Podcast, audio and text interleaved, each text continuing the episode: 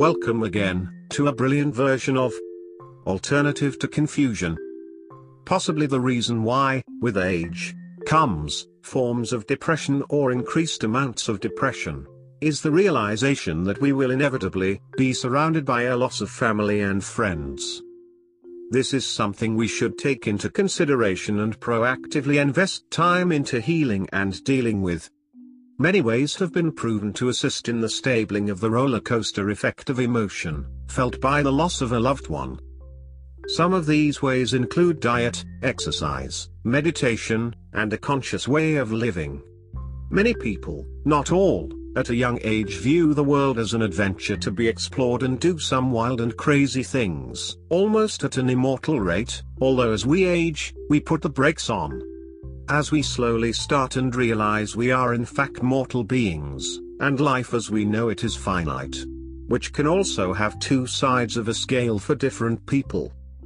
In an ever-changing world, our belief systems are constantly being questioned.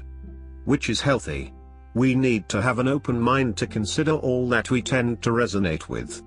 Survival is adapting to the environment in which you are surrounded by.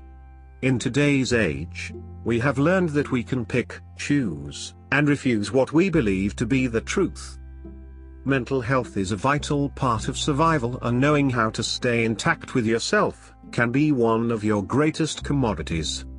Investing time to securing your own thoughts are extremely valuable, and possibly many people will learn to believe this very soon in times to come.